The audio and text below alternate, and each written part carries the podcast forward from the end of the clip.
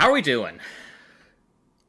Hey, we're on. It feels like we're kind of. uh I don't. I turned on First Take today, which, as some of you might know, I, I've thought this before, or you know, I watch First Take a lot. It's a toxic trait. We've called this your toxic trait. Yeah, before. It's one. yes. It's one of them. Uh, and today they were just talking about Joel Embiid. There's not a single like segment, at least that I saw, about Dame. It felt like we were on the other side of. Oh, it felt like we crossed the Rubicon a little bit, even though Dame is still on the Blazers and hasn't gotten traded yet. It does feel like the cycle. You tweeted about this yesterday, but it does feel like the the cycle now that they've broken Dame down to request the trade. They they've moved on to a new a new a new target, which is what they do. Yeah, so I saw that uh that whatever conference or whatever event thing that Joel was at was it yesterday the day before It was a, it was like some kind of be. podcast or something, yeah. Yeah, it was like him and Maverick Carter. It was whatever, but like Which thir- said- third eye open on that one. he is not with CAA anymore. I don't know where his who he has as an agent now, but he's not with CAA. I wonder if there's something I don't know. But anyway, he says something to the effect of like I just want to win a championship whether it's with Philly or anywhere else. And he says this while you know, James Harden has asked for a trade, and there is not any more progress on that happening than there is on the Dame stuff. And yeah, it's it's and this is something that I've been saying really since this Dame thing started. It's it, you know all of these people that you know you see them on you know Stephen A. Smith for years has been going on First Take being like, I just feel so bad for Damian Lillard that he is wasting his career in Portland. None of these people actually care about him or It's his well-being or what's best for They it's care just about feeding him. the and they just but it's just it's just every the machine has to be fed because so as soon as Dame asks for a trade people get bored with that because nothing new is going to happen with that so now they're moving on to Embiid and then once the Embiid thing happens now it's going to be like oh what's Giannis going to do or oh like like we got to we got to we, we need to get Anthony Edwards out of Minnesota like it's just going to keep going down the like it's just you know, what once you're not the guy that people are trying to get to ask for a trade anymore. It's just who's the and I and I've I've been I've seen behind the scenes how this works at certain media outlets that I used to work for. This is like all a lot of these places care about. And once something happens or doesn't happen with one guy, they just move on to the next guy. And I kind of feel like now, you know, Embiid, and, and to be clear, just like how Dame kind of opened himself up to this stuff when he did the Showtime interview the other week or whatever on the boxing show where he talked about Miami and Brooklyn. Joel saying that, I don't know if it was intentional or calculated or not, but he opened himself up to it. But it's just, you know, it's it's just it's just very plain, just you know how the machine works and you know what's going on. Where, yeah, okay, now people have kind of moved on to the next guy.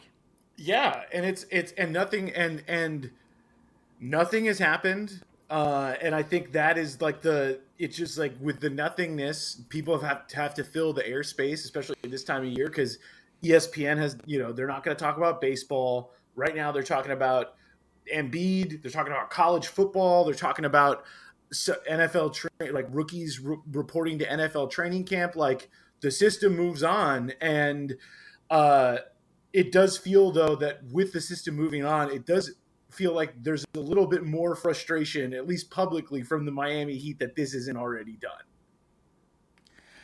I did see that yesterday. There was the I saw the Le Batard clip that was being kind of circulated, and yeah, I my my personal read on that was that going that hard about Tyler Herro tells me that they are not finding a team that's willing to give up real stuff for him. Right, which would be something that has a chance to be a lottery pick, a, a good player of positional value to the Blazers.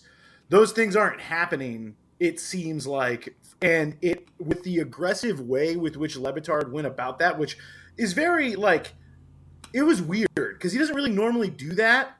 Like he usually will do that like after the fact if the Heat did something. But the way he was going so hard and the way that entire show has been going super hard against Woj for that one report, which even in that report, they said something that I don't think is true that three to five teams wi- are willing to give up first round draft equity and important and pieces of importance for Tyler Herro. Like Woj put that in the article, and I don't think that that's true either, which was a favor to the Heat, in my opinion, or at least a a, a, a way to make the reporting look more objective.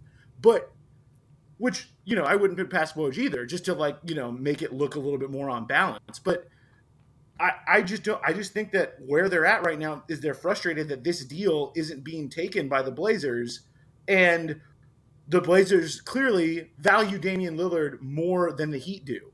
Because I, I mean Bill Simmons has this great section in the trade value column, which I think Dame is much higher on than this section, but there's that section that he has where he's worth more to us than he is to you.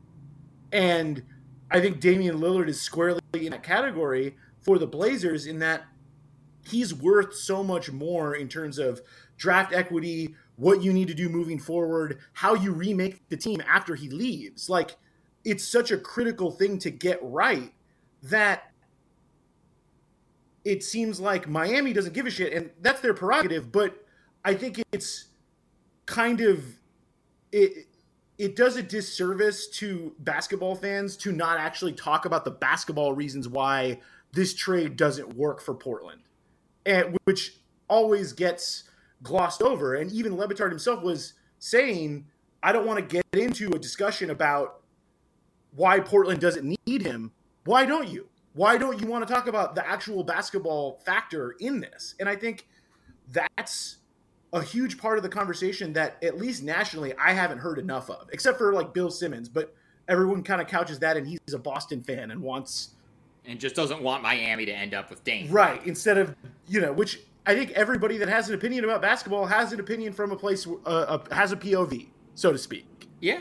And so yeah, no, and I think there's something to the idea that I'm sure I'm sure Bill and I don't know Bill at all, but like I'm sure that Bill as a Celtics fan would prefer that Damian Lillard not end up in Miami. But yeah, and I think Sixers, something that Sixers I something that I too. said something that I said, and you know, this is why I thought it was so funny that that uh, that Le Batard was talking was going so hard about oh Tyler Herro is better than Tyrese Maxey. Okay, well if the Sixers first of all, there's been no indication that the Sixers are interested in trading for Dame or that the Sixers would you know are interested in trading Tyrese Maxey for Dame, but even if that were the case, I feel pretty confident in saying that Tyrese Maxey would be something that Portland would want to reroute to a third team. Also, the whole thing, and I, I something I said, I have something I'm writing about the rest of the roster for later in the week that you know I can get into later if you want Oh, to. we should. but, we uh, should. I want to talk but- about the roster.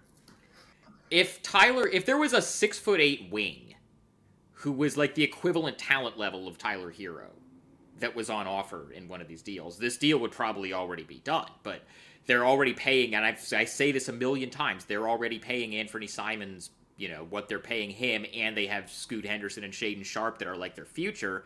So what is another defensive, like not great defensive guard who's a you know scoring guard who's making that much money do for them? Which is why, and even even like I've even seen Miami, you know, I the the the, the idea of like this being like a one for one, you know, of, of straight across Portland Miami, you know, two team deal like that. Even that has been kind of th- like everybody kind of realizes that's not a thing anymore. That that, that can. It happen. doesn't seem like the Heat But- think that though. No, they don't. But then there, but but then there's always yeah that just kind of gets hand waved away of like, oh well, you can just you know send Herro to a third team. They can get good picks. You can get stuff. Okay, well, why is that team not presented itself then? This is exactly my view of it, and I think I mean Brooklyn is a team that gets thrown out a lot for. I don't this- think they're interested.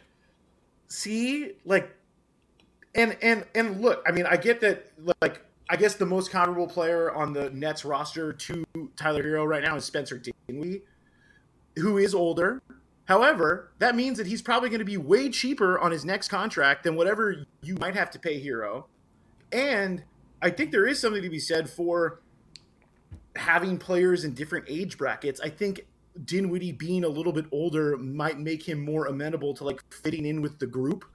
And he's been a six man a zillion times before. Herro's only 23. If he's getting traded from the Heat, he's going to want like all the shots and all like, is he really going to want to come to Brooklyn and take a back seat to Bridges? Like, I just don't know if that would work for him either. And so, and I think Brooklyn might be thinking this through. And, and they also have some other young guards. But like, so that is is is the hard part for me. Uh, Utah is another team that has gotten thrown out there. They have Sexton, they have Jordan Clarkson, who those those are guys like it just you start or Detroit is another team that I've heard mentioned. They have Ivey, they have Cade, they have Ausar Thompson. Like this is Herro you're talking yeah, about. Yeah, I'm just, I'm just talking about all these third hypothetical teams that have been named on podcasts and thrown out there as potential landing spots. You think about them and talk about them for two minutes, and you're like, oh yeah, it doesn't really make the, a lot of sense for those teams to be in the Tyler Herro business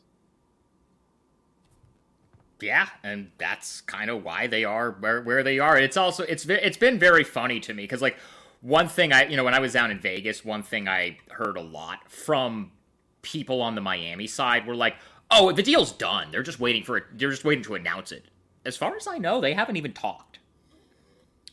And I've also, by the way, I also did you see the interview that Daryl Morey did today on some radio station in Philly? No, I, I saw quotes. I didn't. I didn't. I didn't listen to it. I'm just going to read a couple of these quotes. Uh, this is uh, while he wants to honor Harden's trade request, he added, "quote If we don't get either a very good player or something we can turn into a very good player, uh, then we're just not going to do it." And then he says, "He's wishing for a different situation contractually. If we can do something that is win-win, helps the Sixers, then we will look at it. If we can't, then we won't." I just, I just, I just want to, I just want to caution Daryl Morey.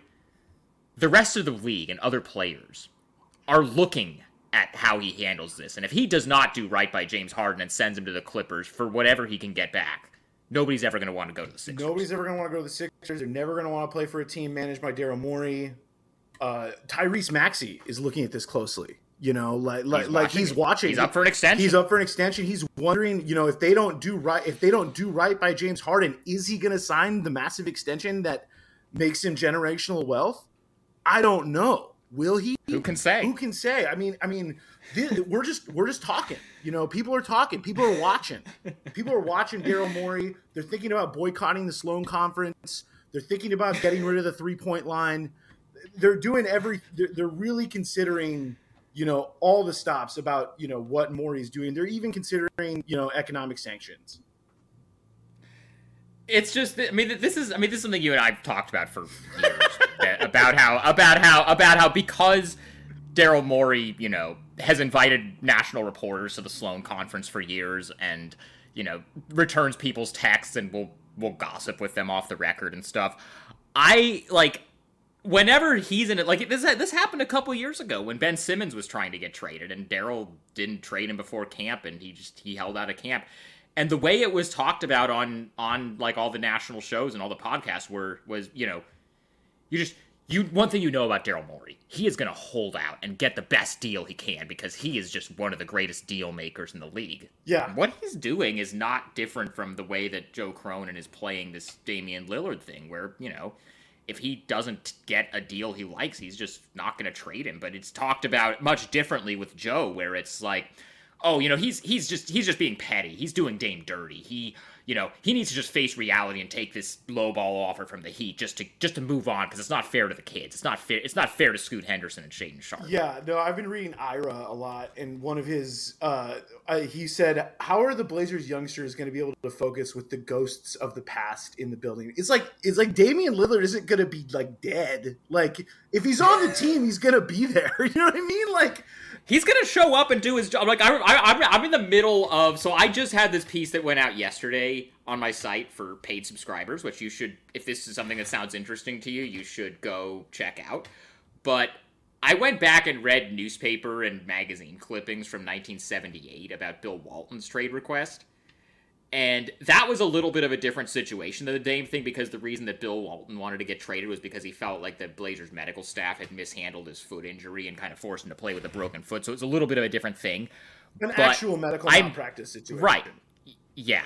I'm in the process of working on a similar piece about Clyde Drexler's trade request, which is probably going to be out in the next couple of weeks. And in reading stuff, which first, first of all, it is so wild to me like this was almost 30 years ago that this happened. This was 1995, so 28 years ago.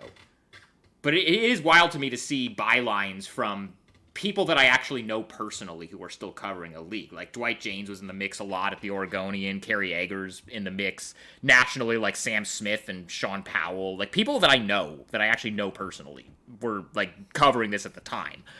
But beyond that, it's very similar. That one I think is a lot more similar to Dame's situation where Clyde didn't actually want to leave Portland, but he saw they were going a little bit younger. They had just brought in Rod Strickland as a as a guard, you know, a couple a couple years before, and he kind of saw the way that it was going, and so he wanted to go somewhere where he had a better chance of winning.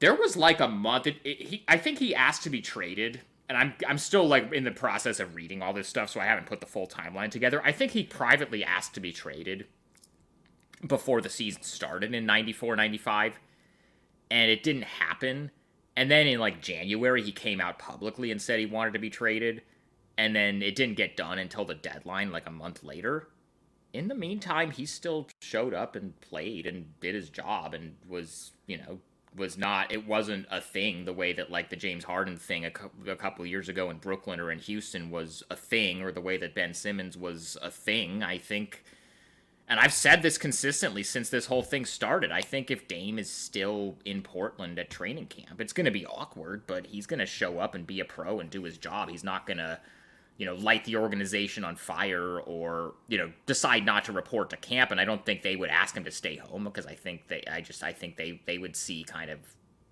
the look that that would be for everybody. And I mean, yeah, it would be a little bit awkward and it's, I think awkwardness is a small price to pay to not be totally screwed. Yeah, like, like, and that, like that, I think that's the calculus. Is like it's better for it to be a little bit awkward than it is to just capitulate to what Miami wants you to take. And and and the season starting is the other variable that if the Heat struggle a little bit or say what if Port or if Portland plays well or or the opposite happens who knows but or another team emerges that has some young players that we don't even expect and then all of a sudden they're thinking whoa what if we trade for Dame and we see what happens like, and I just think that those, the season is the ultimate variable here that I think is a little under discussed is that the actual basketball basketball being played can change what the market is. And right now the market isn't changing because there's no basketball being played. But once basketball is played, the market dynamics will shift. People will get hurt. People will start to, you know, there will be personal things in training camp. There will be uh, extensions that aren't agreed to. There's going to like, there's all kinds of stuff in this league with 30 teams that you don't know what's going to happen.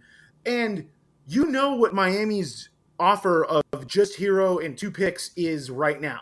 And you know that they're willing to give that up any day of the week in now or February or January or December after December 15th, whatever it is. And also the December 15th deadline is another thing. What if got what if teams that sign free agents suddenly become disillusioned with those free agents? That opens up another market. Like it just the market is what it is right now. But the thing about markets is that they change. And the NBA, like it, and the NBA market is dictated a lot by the actual games that are happening. And so, to me, it's more than logical for the Blazers to wait this out and see what other variables might pop up in the process because there's nothing wrong with waiting for them because Dame's under contract for four years. And and if he hadn't signed the extension, it would probably be a different conversation. But he did. And I think that's where the Blazers are coming at it from. Is that, is that there's no reason for them to rush into this when the market can shift and change and dynamics across the league can shift. One more Dame thing, and then we have other stuff I think that's worth talking about. Uh, I'm assuming you've seen the clip of David Griffin on whatever show on Sirius XM talking about this whole situation. I it, that's kind of made me think, and it's just kind of it's just kind of put a thought into my head because I remember when uh, you know, the night of, or like the day after the draft, uh, when they didn't trade the third pick, they took Scoot. And then I, it was Woj that was on one of those shows. It was he was either on like Get Up or whichever one of those shows he was on, like the next day, Sports Center, whatever it was. and he said that he had heard from other GMs in small markets that had been calling Joe Cronin and saying, you cannot trade this pick. It's malpractice to trade the pick with the new CBA and how hard it is to get talent in small markets. I kind of feel like we're starting to see, you know, you look at like David Griffin's comments where he basically said on this whatever Sirius XM show he was on that uh you know, Joe Cronin is not going to make a bad deal. And it's good news for him that all these rumors are out there and all these different scenarios are out there because that gives him leverage. I come kind of starting to see some of these small market GMs in this in this scenario also in this whole Dame situation also kind of closing rank and I wonder if Joe is getting calls from other GMs in like the David Griffin, you know, Sam Presti group of like Kevin GMs his, his his guy Kevin Pritchard in Indiana. Kevin Pritchard, like, yeah, like, like, sure, whoever, whoever, basically saying, you know, I wonder, I wonder, and this is, I, I haven't talked to Joe about this. I haven't talked to Joe in a while because his, you know, he, he, he, he was, he was elusive during, uh, during summer league. He did the press conference, but that, like, other than that, I wasn't really able to get to him, so I haven't heard any of this from him directly. But I wonder if he's feeling some pressure to do this for the other small market GMs and not and feel like he can't be put in a position where you know a guy with four years left on his contract is able to force his way to one specific team. Like I, for, I, I, wonder for, if that, for I, a deal that not only to for a specific team, for a deal that basically makes your current predicament way worse. Like like they would have the same problem that they already have, but their lo- the amount of talent would be lower, and so you're just dealing with the same problem. And also, Dame generally has a proclivity to mentor younger guys we don't know that about Tyler herro And so like like there's just all these factors that come into play. And I think I don't know what GMs are saying, but I can tell you what I in looking at the reactions on social media from every fan base that isn't the Miami Heat, everyone's like, yeah, Portland shouldn't do that deal. Not a, I, I haven't seen a single fan of a team that isn't the Heat say, yeah, actually, that's a great deal. Portland should do it. Because it's the kind of like, it's, it's, like saying they should do that is akin to being like, yeah, well, they should just eliminate the draft and then everybody gets to sign with the Lakers. Like it's this, right. it, it's the same idea. It's like why even have a league? Just you know, create the overtime elite and have everyone live in in LA and just how about that be the league? You know what I mean? Like like it, it's like to me that's like the same. I think fans are thinking that as well. It's like, what's the point of having these teams if you're never going to be able to keep a star player, or when that star player asks for a trade, you're going to get screwed. Right, and what I mean, what I said, I, what I wrote the day that Dame asked for a trade was that the only way for teams like Portland or you know whatever other examples of teams in these types of markets that have had to trade basically guy, not the, every market except for Miami and LA and and, and Miami and the Lakers like, specifically, right? Not even the Clippers. where it was like this the Spurs with Kawhi Leonard or Indy with Paul George back in the day or like Utah last summer with Donovan Mitchell. The two ways for those types of teams to be competitive, and Portland is in this category too. The two the two types of ways for those teams to be competitive because they're not going to get like the star free agents or like stars aren't going to like want to force a trade to Portland or to Utah or to San Antonio. You have to draft well, which I think for whatever you want to say about this front office, I think finding that you know being finding value in the draft is like the thing that they are that they so far have proven to be very good at.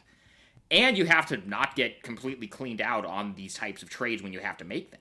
Or just make good trades, period. Like, like I think Denver has gotten talked about a lot as like, well, they just drafted their team. It was homegrown. Well, not exactly. They had to make the trade for Aaron Gordon. They had to make the trade for KCP. Like it, this thing where you just like, and I think OKC is running up against this. Memphis is running up against this. Like Memphis had to trade De'Anthony Melton. They've got to make a good move. I think the smart thing is it could be that for them if that smart trade, but like Denver made trades of their drafted guys to acquire someone else to fit their roster better. And it's you have to do both things. You have to draft well, and then you have to figure out which trades are the right trades to make. I mean, there was that there was that whole Grantland story about how it broke Pop's heart to trade George Hill for Kawhi Leonard. I remember this, yeah. But he did it, and they won a championship, and he was a Finals MVP. And like, I think if they had to do it again, they would. And so like, I think those are the types of things that have to be done in building towards a championship. And you can't take losses on those things if that's your ultimate goal. And I think even if your goal is to build around Scoot and Shaedon and Ant, you have got to find value for Dame that makes those guys that helps accentuate what those guys do.